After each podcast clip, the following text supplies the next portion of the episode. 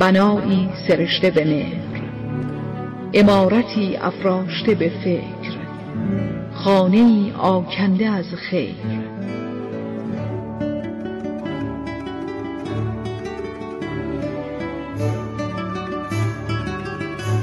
چهل ستون،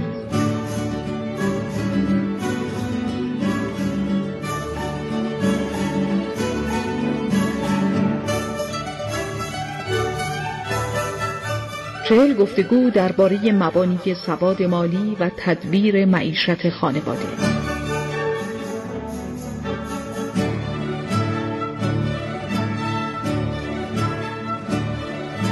کاری از رادیو گفتگو و آکادمی هوش مالی.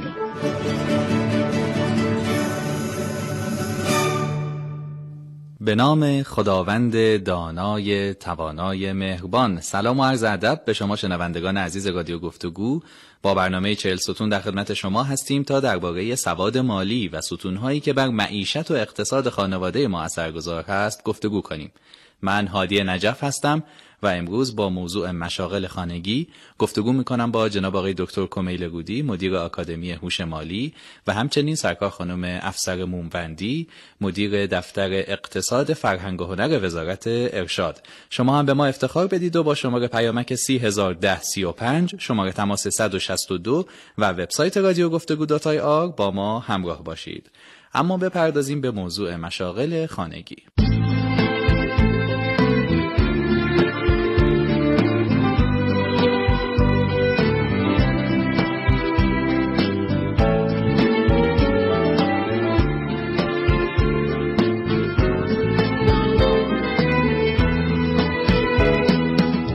از قدیم مادرای ما تو خونه رب و ترشی و مربا درست می‌کردن و با تولید اینطور محصولات کمک خرج خونه و خانواده بودن.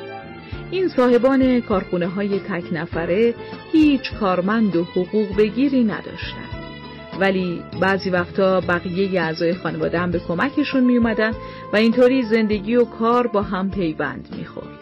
بچه هم با این چرخه کار و تولید خونگی بیگانه نبودن و گاهی با درست کردن فرفره و فروش لبوی داغ به همسایه ها طعم شیرین کار و کسب درآمد رو می چشیدن.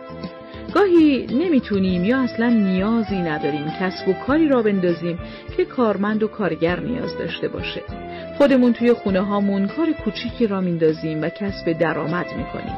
از پخت کیک و شیرینی خونگی یا تولید قارچ گرفته تا ساخت زیورآلات و هر نوع صنایع دستی. اما انجام این کارها به چه مهارت‌ها و تخصص‌هایی تو حوزه مالی نیاز داره تا دخل و خرج کار و زندگی با هم قاطی نشه و به جای اینکه ابروشو درست کنیم چشمشو کور نکنیم. کسب و کارهای خانگی به توجه به نکات بیشتری در حوزه سواد مالی نیاز دارن. سواد مالی برای کسب و کارهای خانگی یکی از ستونهای چهل ستون سواد مالیه که تو شرایط سخت مالی طعم شیرین تولید و کسب درآمد رو برای ما به ارمغان میاره. چهل ستون مجموعه گفتگوهای رادیو گفتگو با متخصصان حوزه‌های مختلف درباره سواد مالیه. به چهل ستون خوش اومدید.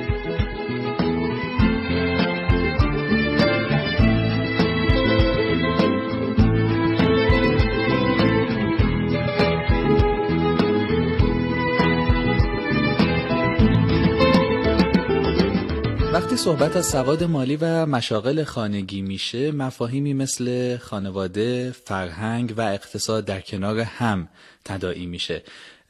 آقای دکتر رودی، خدمت شما سلام عرض میکنم. ممنون میشم در این خصوص توضیح بدید که جایگاه اقتصاد، فرهنگ و خانواده نسبت به همدیگه به چه شکل هست؟ سلام خدمت شما، مهمان بزرگوار و شنوندگان عزیز. دو موضوع وجود داره که میتونیم دربارش صحبت بکنیم، یکی اقتصاد فرهنگ و دیگری فرهنگ اقتصادی. اقتصاد فرهنگ به این موضوع میپردازه که یک محصول فرهنگی یا یک خدمت فرهنگی چجوری تأمین مالی میشه، چجوری مدیریت مالی میشه، چجوری سوداوری داره.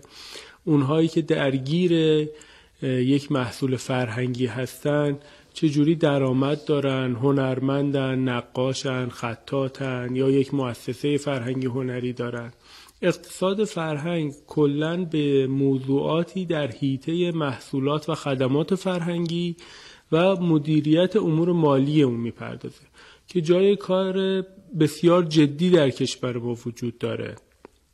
مثلا اقتصاد سینما، اقتصاد تئاتر، اقتصاد نقاشی، اقتصاد خوشنویسی، اقتصاد هنرهای تجسمی، اقتصاد کتاب، همه اینها یک موضوعات جدی در حوزه فرهنگ است. این رو بهش میگیم اقتصاد فرهنگ. از یه سمت دیگه یک فرهنگ اقتصادی هم داریم.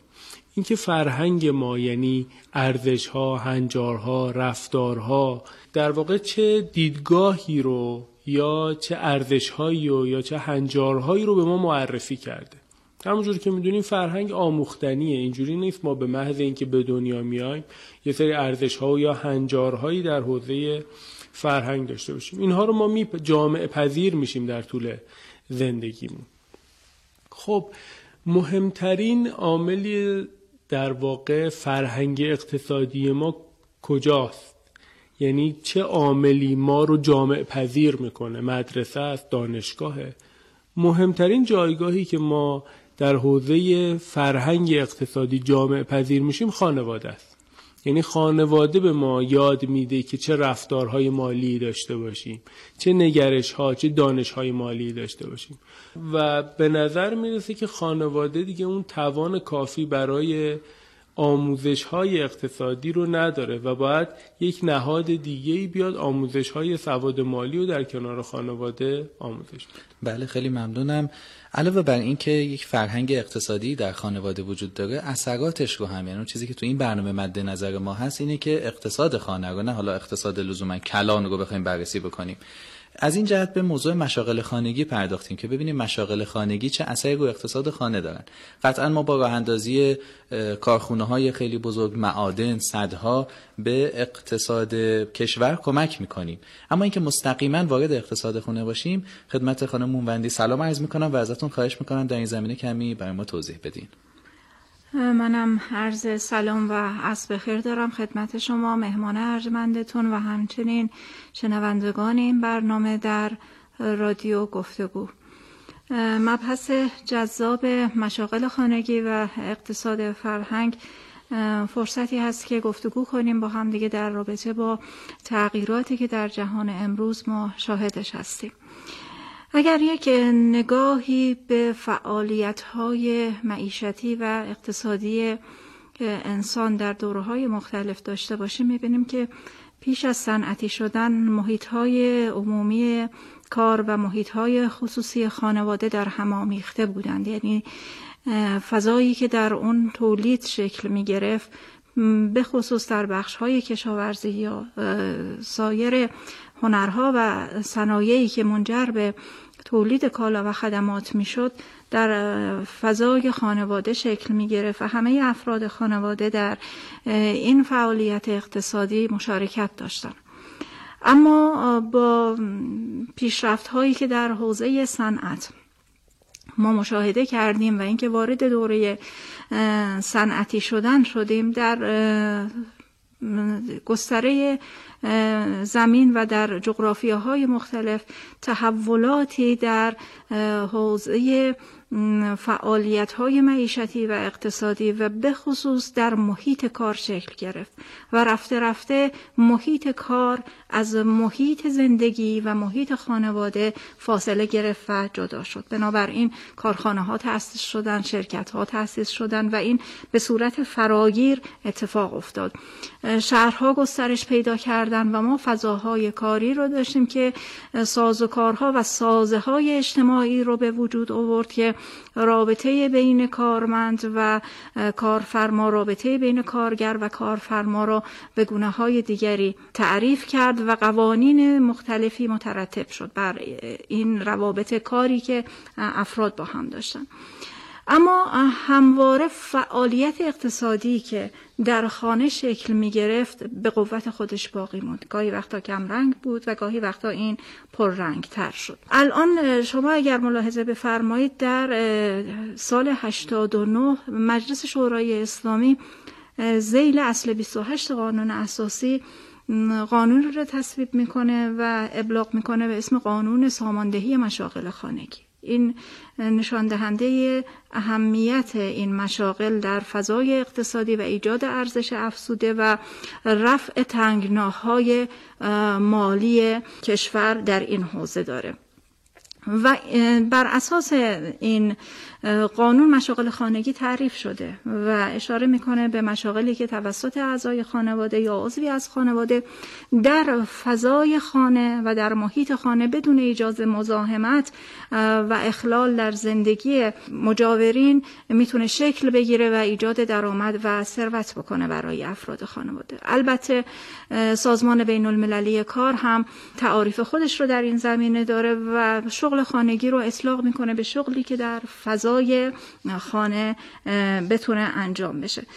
بنابراین این گونه اشتغال میتونه اثرات بسیار زیادی رو هم برای افراد خانواده داشته باشه و هم مزیت‌های بسیار زیادی رو برای جامعه و برای خانواده داشته باشه که اگر مجال گفتگو باشه میتونم ادامه بدم در این زمینه. بله حتما، امیدوارم حالا در صحبت پیشگو ادامه خواهیم داد. فقط من یک سوالی دارم، این که الان مشخصا یعنی اون شغلی که توی خونه انجام بشه، یعنی مثلا اگر من یک فرش بافی خواهم داشت مثلا در یک کارگاه بیرون، یک سوله‌ای، یا زن و شوهر یک شغل مشترک داشته باشن ولی در یک کارگاه تولیدی که مثلا اون سر شهر باشه، این هم مشاغل اون خانگی، اون جزء دیگه از زمره مشاغل خانگی خارج میشه. خب همکاران در یک کارگاه یا در یک بنگاه تولیدی ممکنه همیشه نسبت فامیلی داشته باشن، ولی اطلاق مشاغل خانگی به مشاغلی هستش که در محیط زندگی و در محیط خانه اون سازوکارهاش انجام میشه و تولید محصول در اونجا شکل میگیره. خانم موموندی، من الان به عنوان یک مخاطب که برنامه رو دارم میشنوم، عنوان مشاغل خانگی هم احتمالاً منو جذب میکنه، واسم جذابه، ولی بهم سوال میشه که دقیق تر یعنی چی؟ یعنی من باید چه کار کنم و چه تأثیری رو خونه من داره؟ من آیا میتونم از دغدغه پیدا کردن کار راحت بشم و خیالم راحت بشه که این خودش یه کاره واسه خودش؟ ممنون میشم کمی بیشتر این موضوع رو برام باز کنید.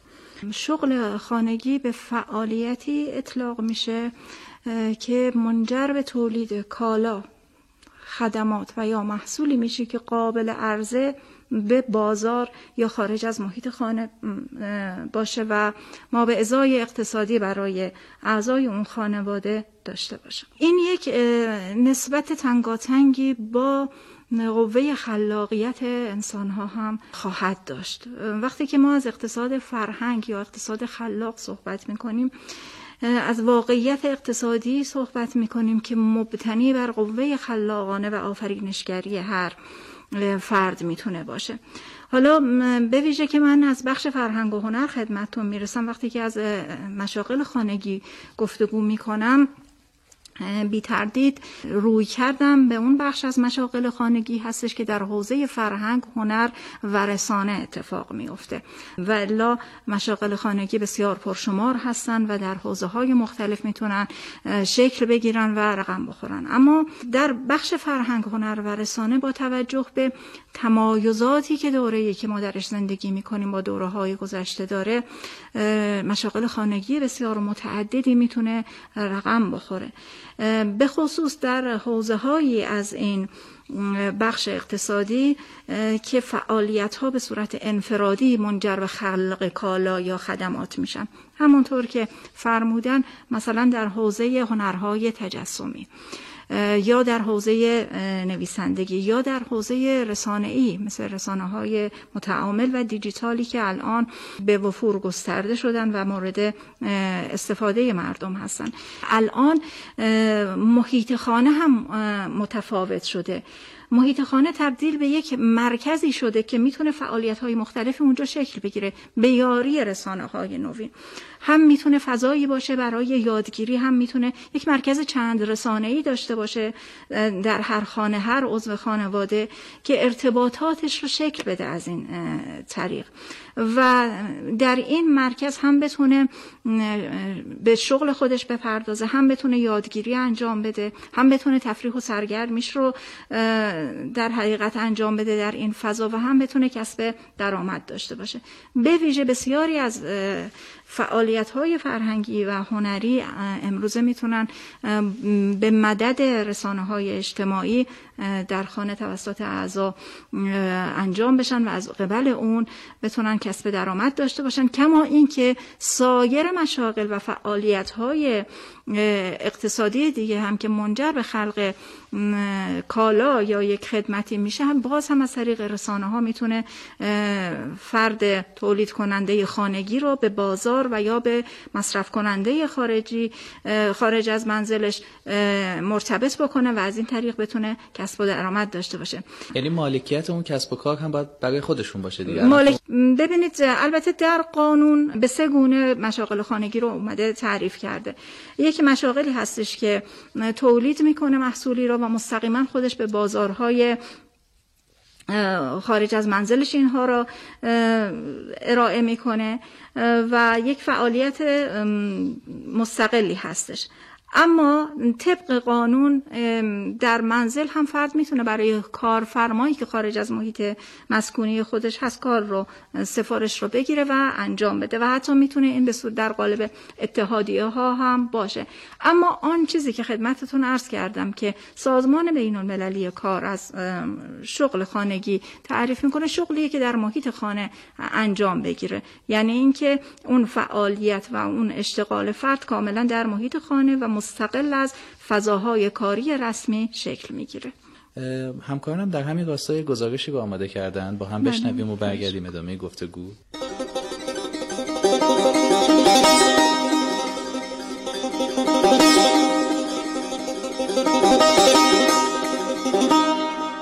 شما چقدر فکر میکنید به تولید یک شغل خانگی؟ واقعیتشو بگم، من خودم زیاد به این موضوع فکر میکنم. ارزش افزوده، هر کدوم از ما چقدر اهل تولید ارزش افزوده هستیم؟ برای گفتگوی امروز رفتم سراغ خانم اکرم طباطبائی، خانومی که به خاطر یک سفر به فکر تولید پول میافتن و بقیهش رو خودتون بشنوید. من خود دو سال پیش بود در از دخترم کلید این کار رو زد، گفتش که برای مثلا رفتن به کربلا بیا مامان هزینه‌ش خودمون، مثلا به بابا فشار نیاریم، خودمون مثلا یه کاری کنیم که مثلا پولش رو جور کنیم اینا. بعد دیگه از اون به بعد رفتیم بازار، گفتم خب مامان خودت میدونی یا دیگه. رفتیم بازار، ما اول با نود هزار تومان رفتیم بازار، بعد دیگه جنس خریدیم آوردیم درست کردیم. خدا رو شکر همون سال مثلا کربلا رفتیم با پول خودمون، رفتیم خریدیم آوردم درست کردم بعد فروختیم.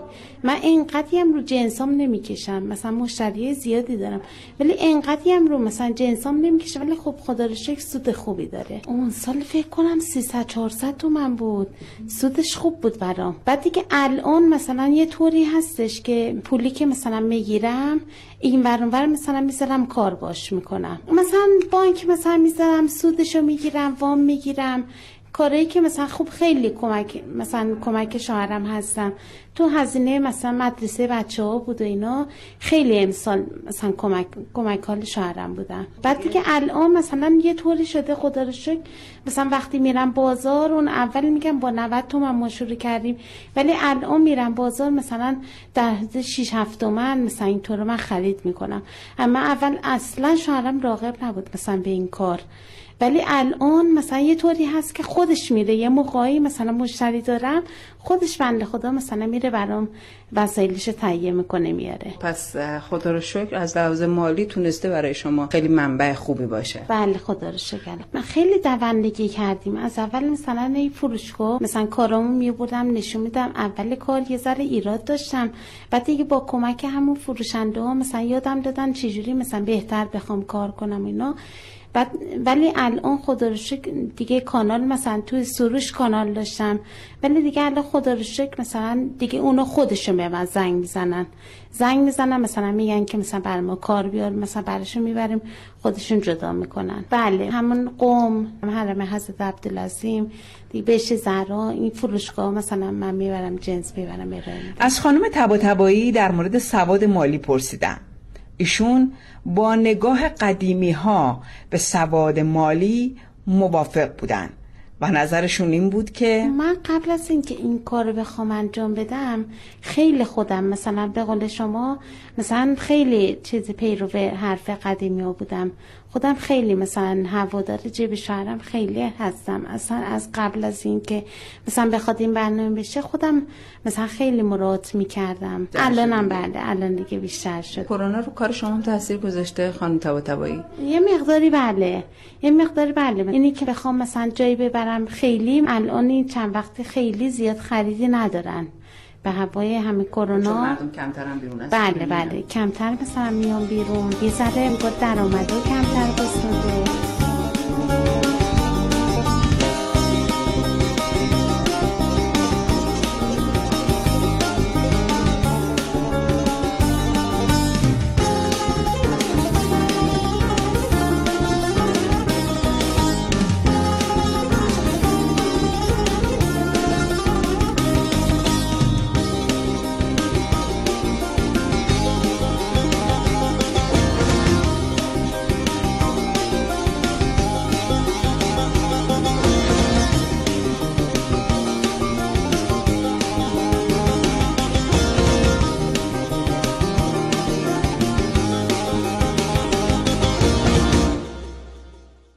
همچنان شنونده چهل ستون هستید. حتما و حتما سوالات و پیشنهاداتتون رو با شماره پیامک سه صفر یک صفر سه پنج، شماره تماس صد و شصت و دو و وبسایت رادیو گفتگو دات آی آر با ما در میون بذارید.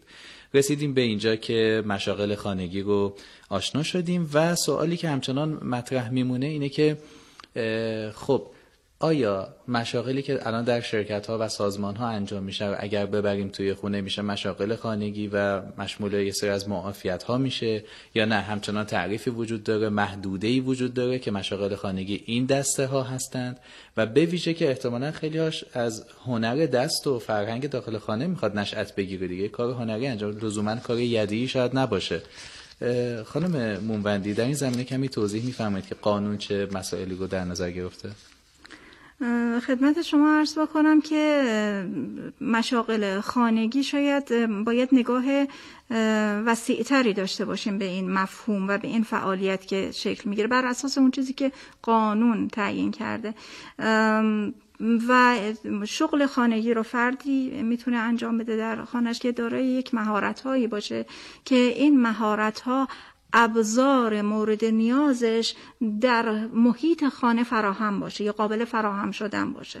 بنابراین محصول یا کالایی رو تولید میکنه که یا مستقیما به خارج این رو عرضه میکنه به خارج از خانه و به دست مصرف کننده میرسونه یا اینکه میتونه به صورت کارمزدی یک سفارشی رو بگیره از بیرون و این رو انجام بده و به کارفرمایی که این سفارش رو بهش داده این رو ارائه بکنه و یا حتی سازوکارهای تعاونی هم برای این کار دیده بشه، یک مجموعه افرادی باشن که به صورت تعاونی اقدام به تولید یک محصول یا خدمات میکنن و این را به بازارهای خارجی عرضه میکنن. اما بر اساس قانونی که تقریبا یک دهه هست مصوب مجلس شورای اسلامی شده، ستادی برای ساماندهی به این گونه مشاغل هست و در مراکز استانی ما هر دستگاهی متولی نظارت بر انجام فعالیت‌ها در مشاغل خانگی هست که مجوزی رو هم دریافت می‌کنن از ادارات استانی ما برای فعالیتشون به عنوان شاغلان مشاغل خانگی در خانه‌های خودشون. خیلی ممنونم. در سرفصل‌های سواد مالی همونجوری که آقای دکتر رودی بارها اشاره کردن یک مبحثی داریم، یک سرفصلی داریم با عنوان کاریابی و درآمد که خب پنج نوع سبک شغلی رو ما توش لحاظ میکنیم، میگیم که کار یا خویش‌فرمایی یا استخدام یا کارآفرینی یا حق العمل‌کاری و یا حالا دستپوز ساعتیه. درست عرض کردم آقای بله. دکتر میخوام ببینم مشاغل خانگی توی این سرفصل کاریابی و درآمد در کدوم قطعه این پازل قرار میگیره و از یه نگاه دیگه به عنوان شغل دوم چطور آیا میتونه تلقی بشه یا نه؟ عموماً دولت‌ها متمایل شدن به کسب و کارهای خانگی خرد و متوسط، چرا که زودتر میتونه ابعاد اقتصادی خانواده رو پوشش بده. یعنی یک کسب و کار بزرگ هر چقدر توسعه پیدا بکنه صرفاً داره یک سری حقوق به یک سری افراد میده و سوداوری اون شرکت بزرگ بالا میره. در اصطلاح میگن یک ارزش کاری برای هر کارگر وجود داره که سود اون بیزنس بزرگتر، سود اون کسب و کار بزرگتر به این برمیگرده که کمتر از اون ارزش کارش به کارگر پرداخت بکنه. مثلا من چهار میلیون برای کسب و کاری که شرکتی که هستم کار میکنم، اون به من سه میلیون حقوق میده و این در نتیجه یک میلیون اون کسب و کار سودآور میشه. یه نظریه از ارزش کار. خب وقتی این کارگر میاد در خونه انجام میده یا برای خودش انجام میده، طبیعتا اون یک میلیون هم برمیگرده به خودش و در نتیجه در اصطلاح زودتر سر سفرش دیده میشه رونق اقتصادی. بنابراین دولت ها سعی میکنن تسهیلاتی رو برای کسب و کارهای خانگی خرد یا کوچک بیشتر فراهم بکنن. حالا کسب و کارهای خانگی کمتر از یک سری کسب و کارهای خرد و کوچک الزامات قانونی داره، یعنی یه جوری تسهیل شده تره، بنابراین میتونه بیشتر توسعه پیدا بکنه و ممکنه بگیم که در سبک‌های شغلی این رو ببینیم. اما چجوری ببینیم؟ یک این که ما باید بدونیم که آیا مهارت‌های لازم برای در واقع خودمختاری یا خودگردانی یک بیزنس رو داریم، از تأمین مالیش، تجهیزاتش، حالا به نسبت همون کسب و کار خود. یعنی آیا آماده مدیریت مالی خودگردان برای کسب و کار هستیم یا نه؟ چون تو گزینه‌های دیگه خب استخدام، شما یک فعالیتی می‌کنی به تناسب اون حقوق می‌گیری، یا دستمزدی فعالیتی انجام میدی دریافت داری، یا پیمانکاری پروژه‌ای رو انجام میدی دریافت داری.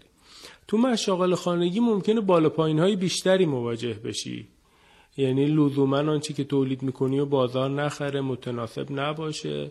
خب ممکنه یک شغل خانگی البته دستمزد بگیری هم باشه، یعنی شما یه محصولی رو تولید بکنی که یک بازار بیرونی داره، بگیر مثلا هر بار که یک همچین لیوان مثلا یک بار مصرفی رو برای من تولید کنی من اینها رو ازت میخرم. یعنی در واقع در یک بیزنس مدل بزرگتری داری فعالیت میکنی اما در خانه. پس میشه به عنوان یک گزینه خوب بهش نگاه کرد که من سبک شغلیمو به عنوان یک شغل خانگی انتخاب بکنم. اما یا به عنوان شغل دومم میشه انتخاب کرد. خب این یکمی دشواره.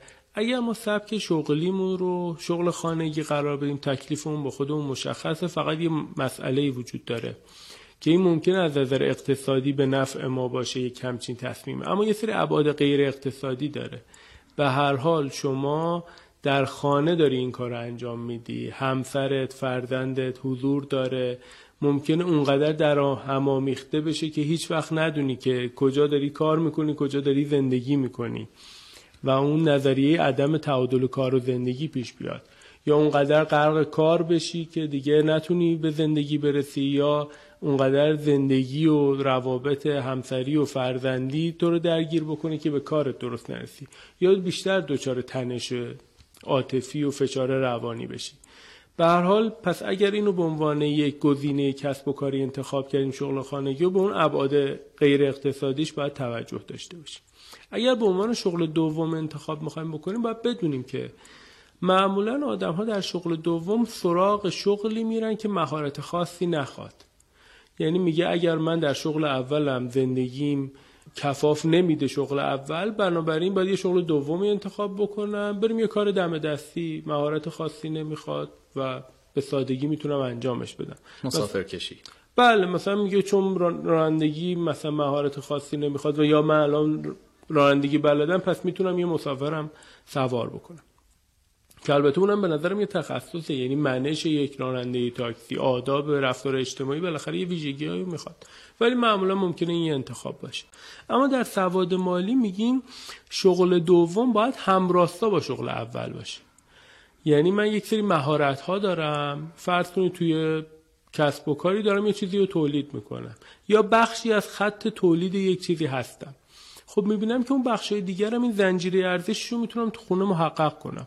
ممکنه بگم که به کارفرمان پیشنهاد بدم که من این بخش رو در خونه انجام میدم و مثلا در کنار محصول شما و حتی با نمانام و برند شما به فروش برسونم.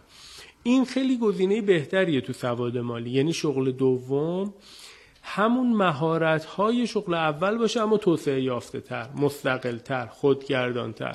اما باید توجه داشته باشیم که این یک سری مهارت‌های مالی میخواد، یعنی صرفاً هر کسی که کارمنده و کارش هم خوب داره انجام میده در حوزه استخدام به این معنا نیست که پس کارآفرین خوبیه یا شغل خانگی رو خوب میتونه اداره بکنه، چون اون مهارت‌هایی که ما در کار به کار می‌گیریم لزوماً مهارت‌های اداره یک کسب و کار نیست، بلکه مهارت‌های مثلا تولید یک محصول، مهارت‌های تخصصیه. پس به این دو تا موضوع باید توجه داشته باشیم. یک، اگر یک شغل خانگی انتخاب می‌کنیم به ابعاد غیر اقتصادی انتخاب این شغل توجه داشته باشیم، و اگر اون رو به عنوان شغل دوم انتخاب می‌کنیم به این که با شغل اولمون هم راستا باشه و یا هر کدومش به دیگری کمک بکنم فکر بکنم. خانم موموندی، این مزایایی که مشاغل خانگی دارن آیا تو شرایط بد اقتصادی اینا جوابگو هستن؟ میگیم خب الان بهتره که همه مشاغل خانگی راه بندازن که بتونن هزینه‌های زندگی رو پوشش بدن، یا نه اتفاقا توی رشد اقتصاد مشاغل خانگی هم جوندارتر میشن و ما مثلا باید خوشحالتر بشیم که مشاغل خانگی داره توسعه پیدا میکنه؟ نکته ظریفی رو اشاره فرمودین. یک جمله رو من خدمتتون عرض بکنم، ما م... کار میکنیم که زندگی کنیم، زندگی نمی کنیم که کار کنیم. این من گمان میکنم که اگر سرلوحه زندگی ما باشه خیلی از مشکلات برطرف میشه. اینکه افراد در برابر انبوهی از هزینه ها قرار دارن که برای سر به سر کردن این هزینه ها مجبور باشند که ساعات بسیار زیادی از روز رو به کار اختصاص بدن، قطعا گزینه مناسبی نیست. نه برای جامعه گزینه مناسبی هست و نه برای خود فرد و خانوادهش. بنابراین همونطور که فرمودن جناب آقای دکتر باید یک تعادلی باشه در زندگی، یعنی که انسان سعادتمند انسانی هستش که بتونه به همه وجوه مختلف انسانی خودش و وجوه مختلف زندگی خودش برسه و وقت بذاره برای اینها.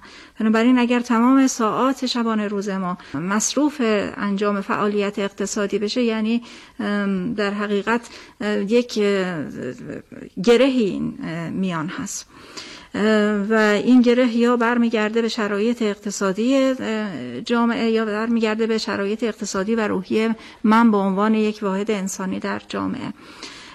خیر، این گونه نیست که در حقیقت رشد مشاغل خانگی برابر باشه با وضعیت نابسامان اقتصادی. البته در شرایطی که کشور ما قرار داره و به خصوص در بحران پیش روی کرونا که تمام کشورهای دنیا با اون دست به گریبان هستن، ممکنه که یک همچین ذهنیتی رو ما داشته باشیم، اینکه فردی که در خانه اقدام به فعالیت اقتصادی میکنه از آن روی این کار رو داره انجام میده که در محیطهای دیگه نتونسته فعالیت اقتصادی رو انجام بده.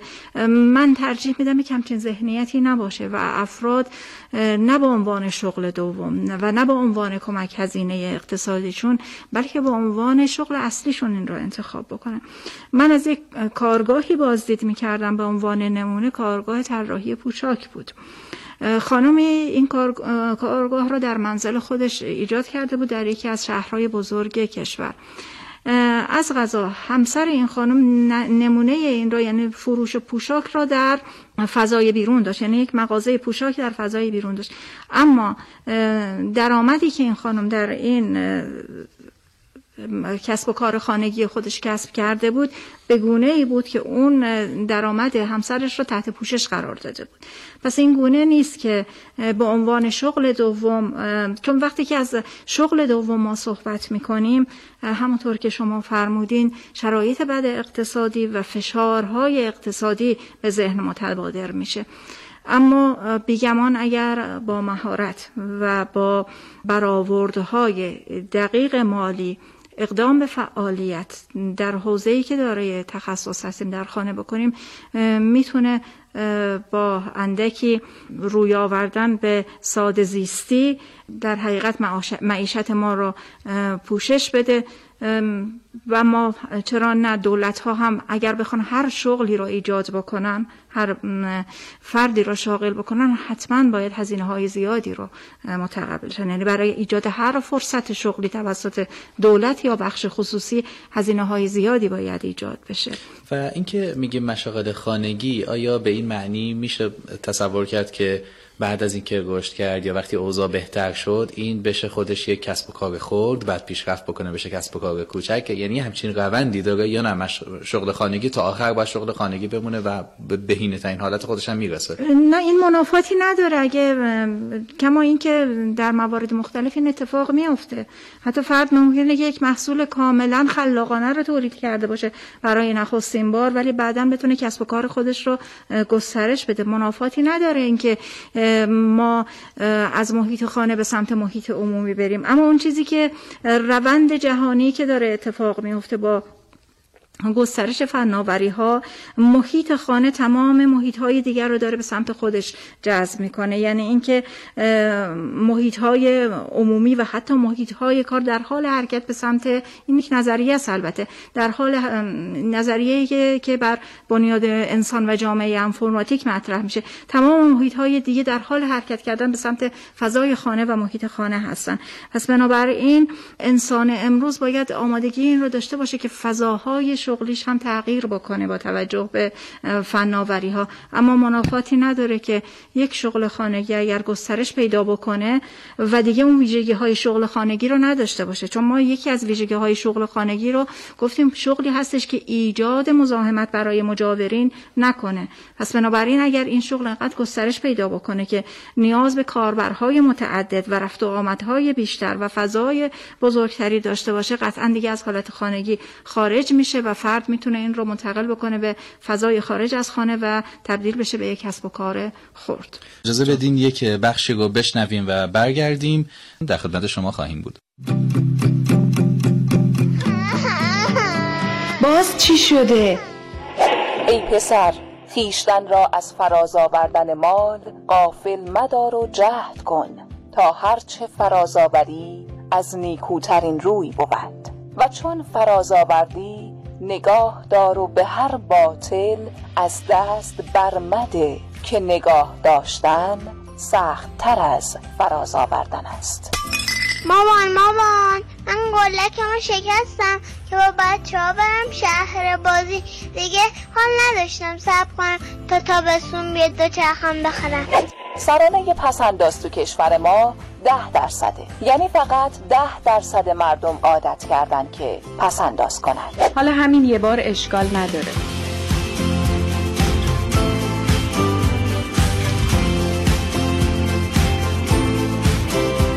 چهل ستون، ستون‌های اقتصاد خانواده. رادیو گفتگو، صدای اندیشه ها.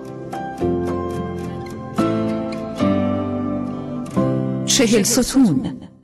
ما توی تعریف بحث سبکای شغلی در سواد مالی میگیم که اون میزان کاری که مثلا فرض بفرمایید یک مغازه داریم و باید میسیم انجام میدیم، یک پزشک، یک حقوقدان، یک وکیل، اینها خیش فرمایی محسوب میشه، کارآفرینی محسوب نمیشه. کارآفرینی درآمدش حاصل از سود یک کسب و کاره که تعدادی دارن کار میکنن و به این شکل. پس این مشاغل خانگی رو میتونیم بگیم یک نوع خیش فرماییه که بله. تو خونه داره انجام میشه. البته در قانون مبحث بیمه مشاغل خانگی در قانون سال هشتاد و نه مسکوت مونده بود که پیشنهادهایی شده برای اینکه بتونیم امکانهای بیمه ای رو هم برای مشاغل خانگی داشته باشیم. این قانون در حال ویرایش هستش و انشالله نسخه نهاییش هم منتشر میشه. بله، کسی که به شغل خانگی اشتغال داره میتونه خودش رو بیمه بکنه و در زمره مشاغل خیش فرما ظاهر بشه. کما اینکه ما در حوزه مشاغل خانگی الان حرکت به این سمت و سوها رو داریم، یعنی افرادی هستن که به صورت پشتیبان در مشاغل خانگی و حتی این تعریف شده و وام هایی که ستاد حمایت از مشاغل خانگی و افراد افراد میده به دو گونه هست. یک گونه افراد مستقلی هستن که به صورت مستقل میان و یک شغل خانگی را ایجاد میکنن و افرادی هستن که پشتیبانی میکنن از انجام فعالیت های شغلی و اقتصادی در خانه ها که این افراد میتونن وام های کلانتری بگیرن و از این مشاغل حمایت بکنن. یعنی در فرایند این اشتغال هم در طول زمان دگرگونی های اتفاق میفته که تعاریف جدیدی رو با خودش همراه میاره. کما اینکه ما خیلی نباید در حوزه مشاغل خانگی بریم از اون برنامه‌ریزی های مالی و یا چارچوب هایی که در حوزه های کلان کارآفرینی و اشتغال در بنگاه های اقتصادی خارج از خانه تعریف میشه اینها را در این قالب تعریف بکنیم.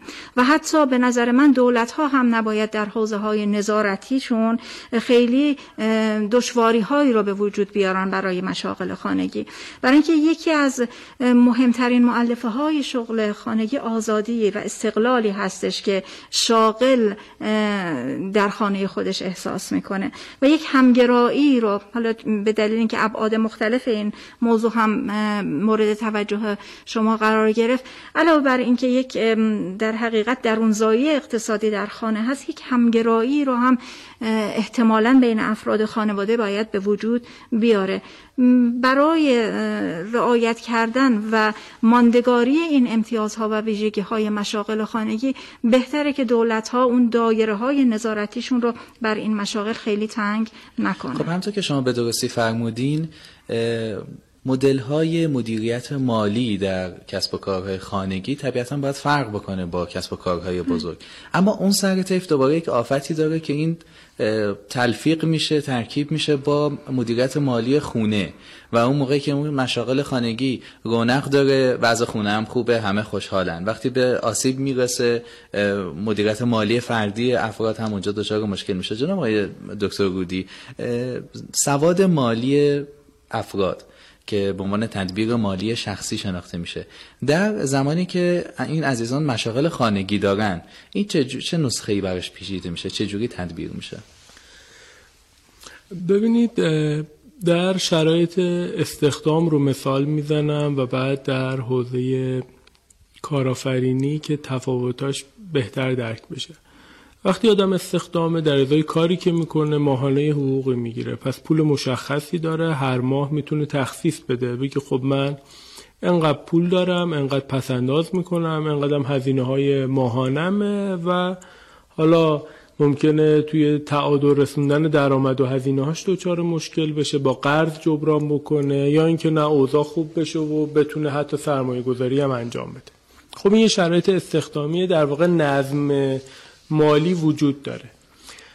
ولی حالا از اون طرف تو کارآفرینی، خب ممکنه که فرد یک کسب و کاری رو راه انداخته، میخواد از سود اون کسب و کار بهره ببره، یا توی حتی خویش فرمایی، در اصطلاح میگن دخل این کسب و کار با دخل خونه یکی میشه.